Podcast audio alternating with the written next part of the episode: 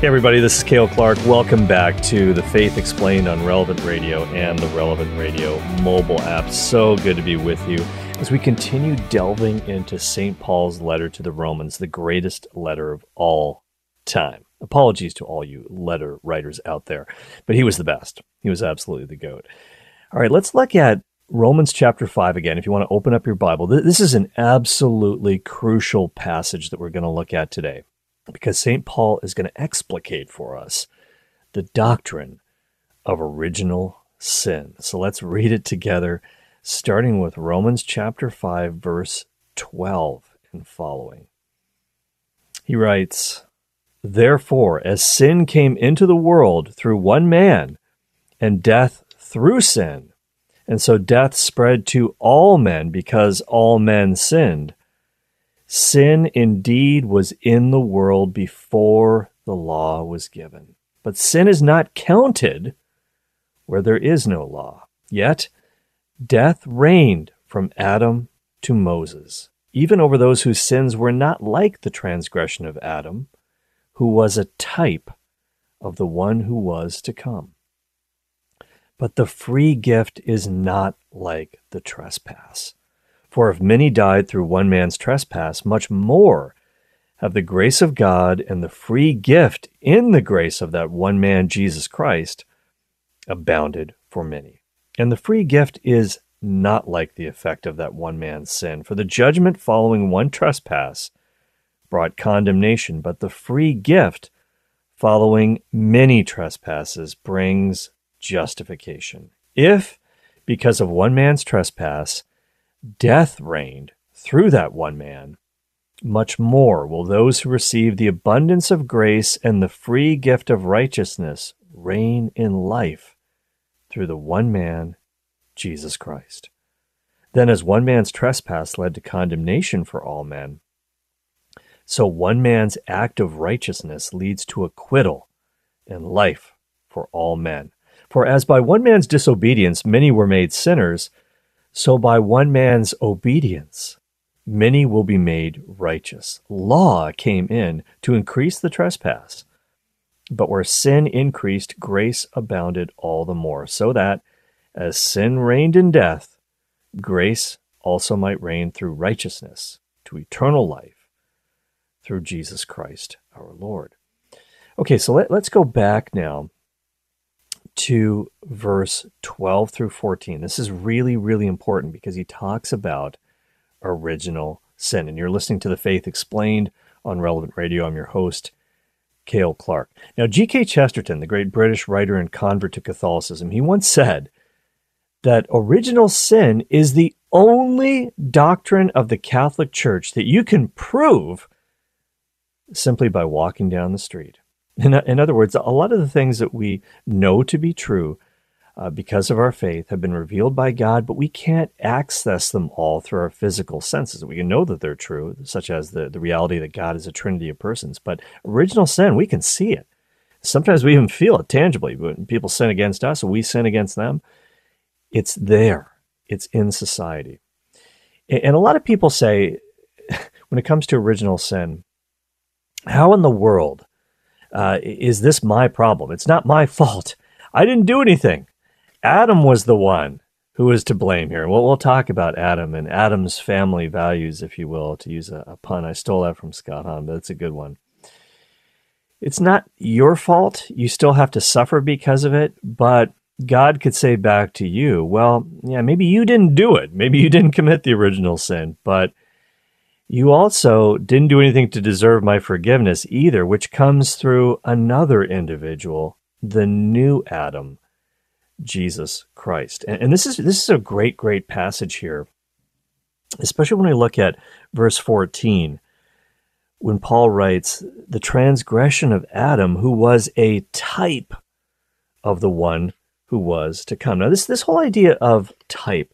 Uh, speaking of Scott Hahn, Scott Hahn and Curtis Mitch in their uh, commentary in the Ignatius Study Bible on Romans, there's a nice little word study that they put together on type. Now, in the Greek New Testament, of course, Romans was originally written in Greek. It's the Greek word typos. Now, what does that mean? It means figure, it means example, it means pattern. It's two times used in Romans. It's used 13 other times in the rest of the New Testament. And one of the meanings of this word, just the general meaning in the Greek language, is when an impression is made. When uh, think about a typewriter, when when the letter on the old-fashioned typewriter, when it when it sort of has the ink on it and it it hammers away at the paper, it leaves an impression of that letter, whatever it might be. Same thing when it, when a seal is made. Like think about a, a royal seal of a king, like the the unfortunate King Henry VIII. When he puts his royal seal on, okay, you know it's embossed. It comes from him. So that's that's one definition of the word type or typos in Greek. But in the New Testament, it's used in a slightly different way. Actually, one, one intriguing way that's used is to describe the prints of the nails on the body of Jesus Christ uh, in his hands. And really, it's part of the wrist, but in John chapter 20, verse 25, it's one of the resurrection appearances of our Lord. He, and he invites Thomas to, hey, touch the nail prints. Check it out. Plunge your hand into my side. The wound is still there, my resurrection body. And so that, that word is used, typos, to describe those nail prints, which are permanent. He still keeps them. That's how you know it's him. It's his ID. What about something else? St. Paul t- says later, actually in the very next chapter in Romans 6:17, what does he write? He says, "Thanks be to God, you who were once slaves of sin have become obedient from the heart to the standard of teaching to which you were committed." And that's that standard of teaching is the type. It's it's it's it's an example of a pattern of holy and good teaching, the standard that's held up for all of us to to adhere to. And also, he uses it in other ways as well. In Philippians chapter 3, verse 17, uh, we see this. St. Paul writes, Brethren, join in imitating me, and mark those who so walk as you have an example in us. You know, you have this type, you have this pattern. 1 Thessalonians chapter 1 verse 7. This is a, this is another really good one here. Paul writes, you became an example to all the believers in Macedonia and in Achaia. So, this idea of the example, you became a type, you became a model, if you will. And then Titus, Titus chapter 2, verse 7, uh, we see these words. St. Paul writes, Show yourself in all respects a model of good deeds, and in your teaching, show integrity gravity, the next verse, and sound speech that cannot be censured, so that an opponent may be put to shame, having nothing evil to say of us. So, this idea of, of Titus being expected to be a model uh, to the other believers. So, those are some other uses of the word type or typos in the New Testament. But when it comes to theology, when it comes to biblical theology, we're talking about a person, a place, a thing, or an event in Scripture, specifically in the Old Covenant Scriptures, that points forward to a greater person, a greater event in the New Covenant. So the basic premise here is that God writes the world the way that a human author writes with words. If you're reading a novel, say by Stephen King, my, my wife is a huge Stephen King fan. She's devouring all of his novels. Any good author, if he's writing kind of a thriller, will we'll use the, the technique, the literary technique of foreshadowing, kind of tip you off to something that's going to happen in the future. Well, God does this, but He doesn't do it with words. He does this with history, His story, and His interactions with us in the world. This is how it's done, quite literally. He uses Old Testament figures, places, events to foreshadow greater realities of the new covenant, the time that we're living in now. And this is one of them right here. This is one of the most famous ones, if not the most famous one, that Adam, and he literally says, says this Adam was a type of the one who was to come, the new Adam, the second Adam, Jesus Christ. So, St. Paul, in other places, he uses the experiences of the wilderness generation, Moses, to talk about what the church is going through in his day. St. Peter uses the flood in the time of Noah as a type of baptism. Uh, and it says this prefigures baptism, which now saves you. 1 Peter chapter 3, verse 21. And you can read more about this in the Catechism, paragraphs 128, 129, and 130. But here's here's here's the deal here.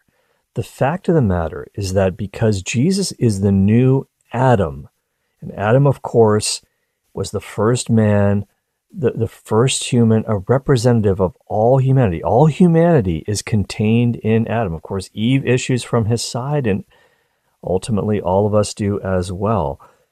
Because Jesus is a new Adam who plunged, of course, the entire human race into sin.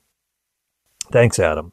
We'll talk about original sin again in just a second. But because Jesus is the new Adam, that means his salvation is also for all people. It's not just for the Israelites, but it's for everybody. And I, I heard a great presentation on Romans by uh, Dr. Brant Pitre. Uh, he's a great, great young Catholic uh, scripture scholar. Fantastic. He may be the best in America. There's a lot of great scholars, but he is right up there. And he has a wonderful series of, of talks that he gave on Romans called Sin and Salvation.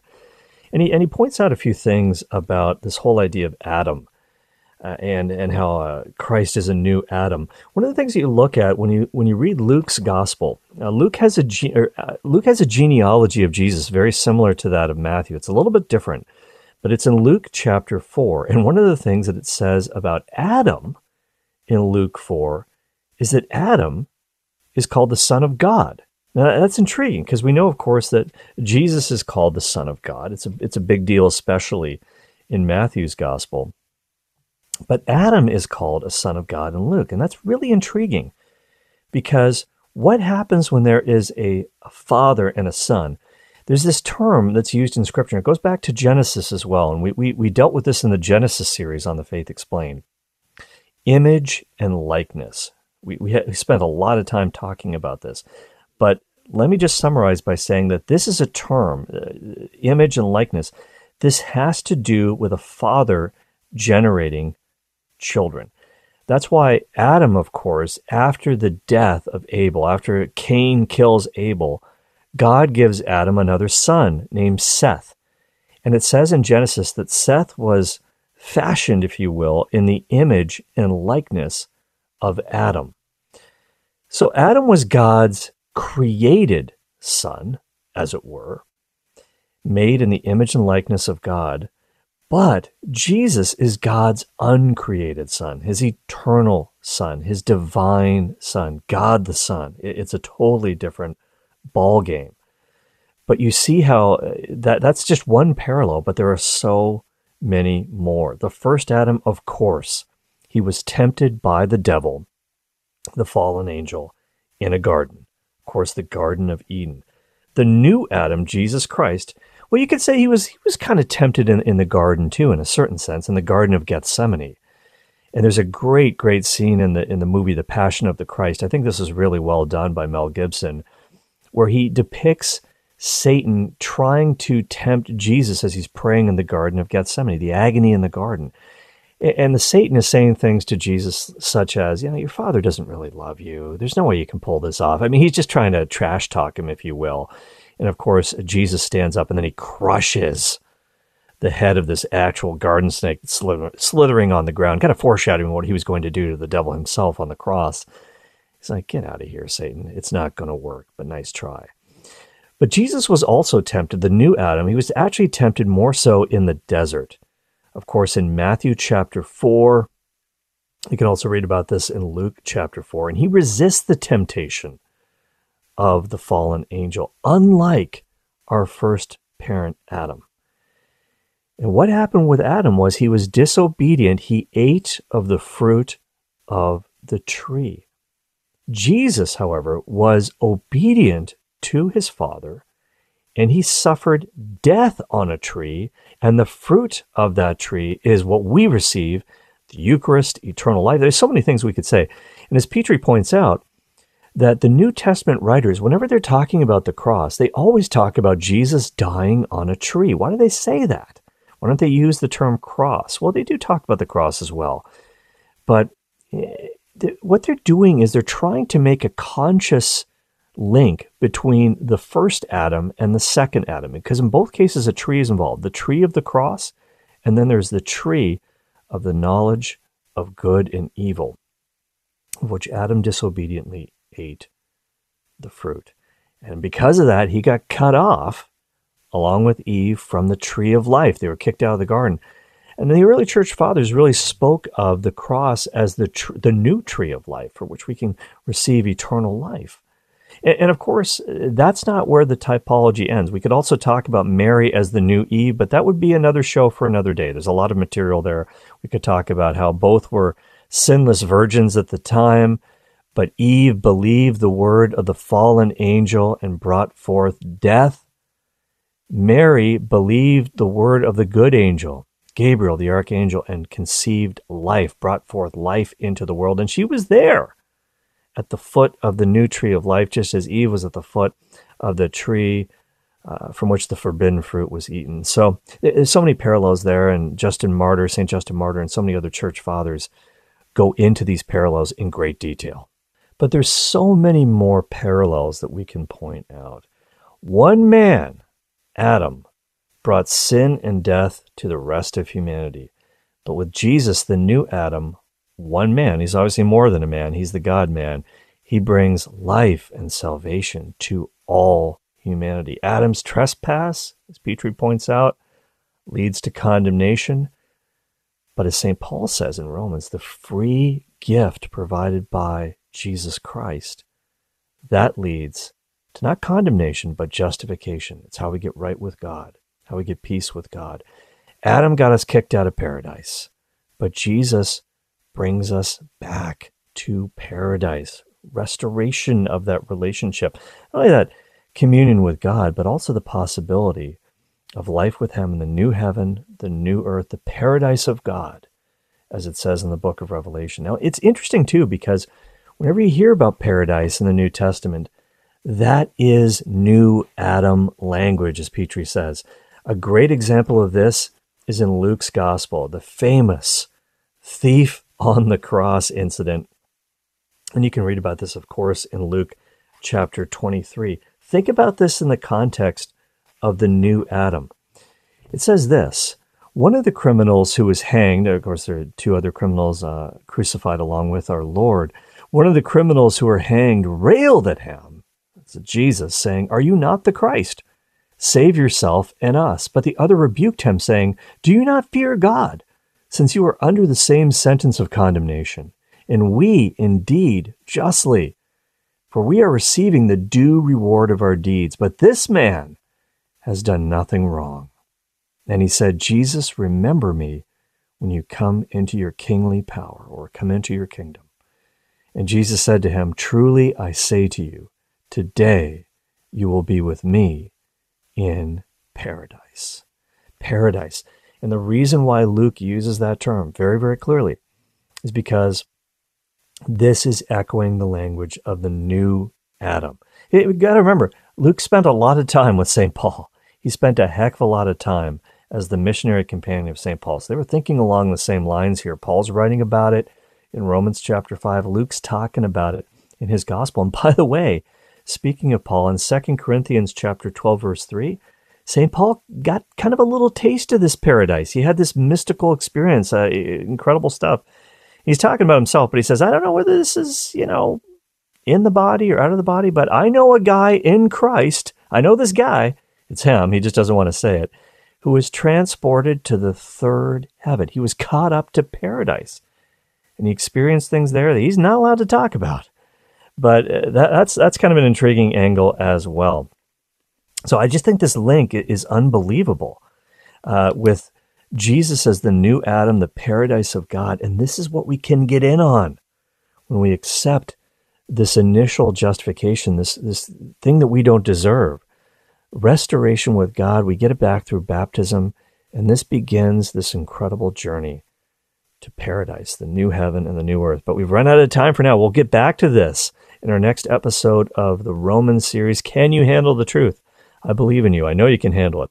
But now it's time to open up the Faith Explained Q&A mailbag. Let's open it up. Let's go for it. All right, as we open up the Faith Explained Q&A mailbag, I want to remind you that you can email me your question. I'll try to read it and answer it on the air.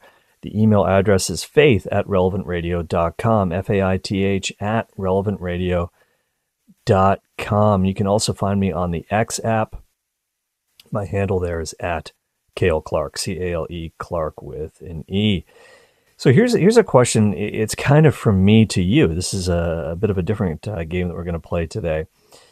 And of course, in the seasons of Advent and Christmas, which are upon us, uh, such beautiful liturgical seasons of the church, we hear an awful lot. We're going to be hearing an awful lot from the prophet Isaiah, the book of the great prophet Isaiah. Now, why is that the case? Why is Isaiah so identified with Advent and the Christmas season? Well, there's a great little essay that I read, and it's written by a priest named Father Joe Scott. He kind of wrote about this, and I got to share with you what, what he said. He talked about Gerald O'Collins, a great biblical scholar, theologian.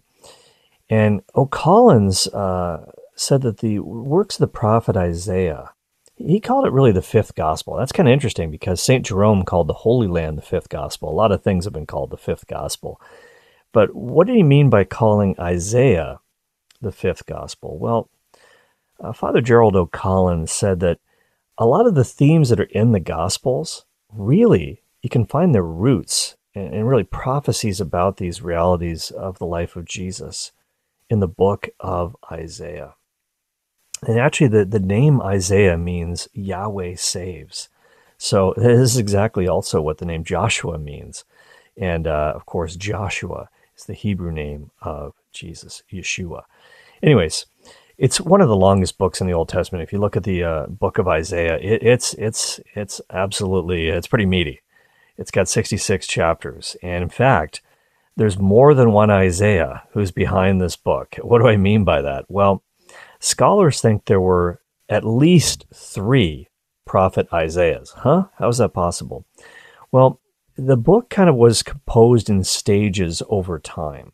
And then there's a final form of the text that made it into your Bible. This should not trouble you at all, because in the Catholic Church, what we're concerned about, what is the Word of God, is the final form of the text. A lot of a lot of documents in the Bible, Old and New Testament, went through this process. They weren't all written in one shot. A good example from the New Testament is in the Gospel of Mark. A lot of people think that Mark 16, you know, some of the final verses of Mark were tacked on later. It doesn't really matter at the end of the day because the final form is what was canonized as scripture by the church. So don't worry about it. Okay, we need to understand what it has to say to us. Well, why do people say that there are three different prophet Isaiahs, as it were? Well, that's because there are different portions of the book. Chapters 40 through 55 are often called Deutero Isaiah or Second Isaiah. You might have heard of the Deuterocanonical books. Uh, Protestants call them the Apocrypha. These are, it means second canon, but we say it's actually scripture. It's second canon, these Deuterocanonical books. Well, there's a Deutero Isaiah, chapters 40 through 55. And then chapters 56 through 66 are often called Trito Isaiah or Third Isaiah. All right, I don't want to confuse you too much, but we've got one book. We've got one book that maybe went through at least three stages. Well, of course, Jesus was born and lived his life in uh, Roman Palestine, if you will, about 800 years after the life and death of the actual prophet Isaiah. And growing up in the synagogue, Jesus would have read, he would have reflected upon, he would have heard probably a lot of sermons preached on the book of Isaiah. It's a big book, and he had a lot to say. And in fact, when Jesus begins his earthly ministry, one of the first things he does in Luke's Gospel, chapter 4, he reads a passage from Isaiah and he says, This has been fulfilled in your hearing. And again, this is, causes a great consternation. Uh, people didn't really like Jesus' homily. He almost got, you know, they tried to throw him off the cliff of the town of Nazareth. And he, he of course, uh, moves through the crowd and goes on his way very, very mysteriously and mystically. But having said that, that's the deal. Jesus applies this to himself. He's saying Isaiah's prophecies are being fulfilled in me. So here's why Isaiah's writings are really, really prominent in Advent and Christmas. Number one, he is this prophet of hope. Talks about this new king, Isaiah chapter 9, verse 6. This is a famous passage the King who is to be born, who will be the wonderful counselor, everlasting Father, mighty God, and Prince of Peace. Now, he was probably talking about in history the son of King Ahaz, King Hezekiah, who turned out to be a pretty good king in Judah. But obviously, we know that there's a deeper meaning to this verse. It actually is a prophecy about Jesus Christ as well. So it's kind of functioning on two levels there. The second reason that you hear about Isaiah a lot during the uh, Advent and Christmas season is that Isaiah talks a lot about the mercy and compassion of God. And this is very much the message of Jesus the mercy, the compassion, the forgiveness that God offers us, that we can get in on this. And this famous passage in Isaiah 53, the suffering servant, is so filled. We got to read this. It, it's great spiritual reading for you to read it and think about how these events were fulfilled in the life, and the passion of Jesus Christ. Talks about them plucking out the beard, tearing out the beard, all this stuff. Um, by his stripes we are healed. That, that's all in Isaiah, very famous passages. And Isaiah also talks about here's another reason. He talks about how the salvation that God offers is not just for Israelites, but for every single nation under heaven, the Gentiles as well. That's a big, big part of it. And Jesus, of course, sets this in motion. It really comes into play, of course, during the life of his mystical body, the church, as the gospel spreads all across the world. And then the last thing, Isaiah is very much known as a prophet of peace and justice, uh, compassion for the for the poor. That's a big, big theme in Isaiah's writings, and Jesus talks about this a lot, and, and he was very prophetic on that front too.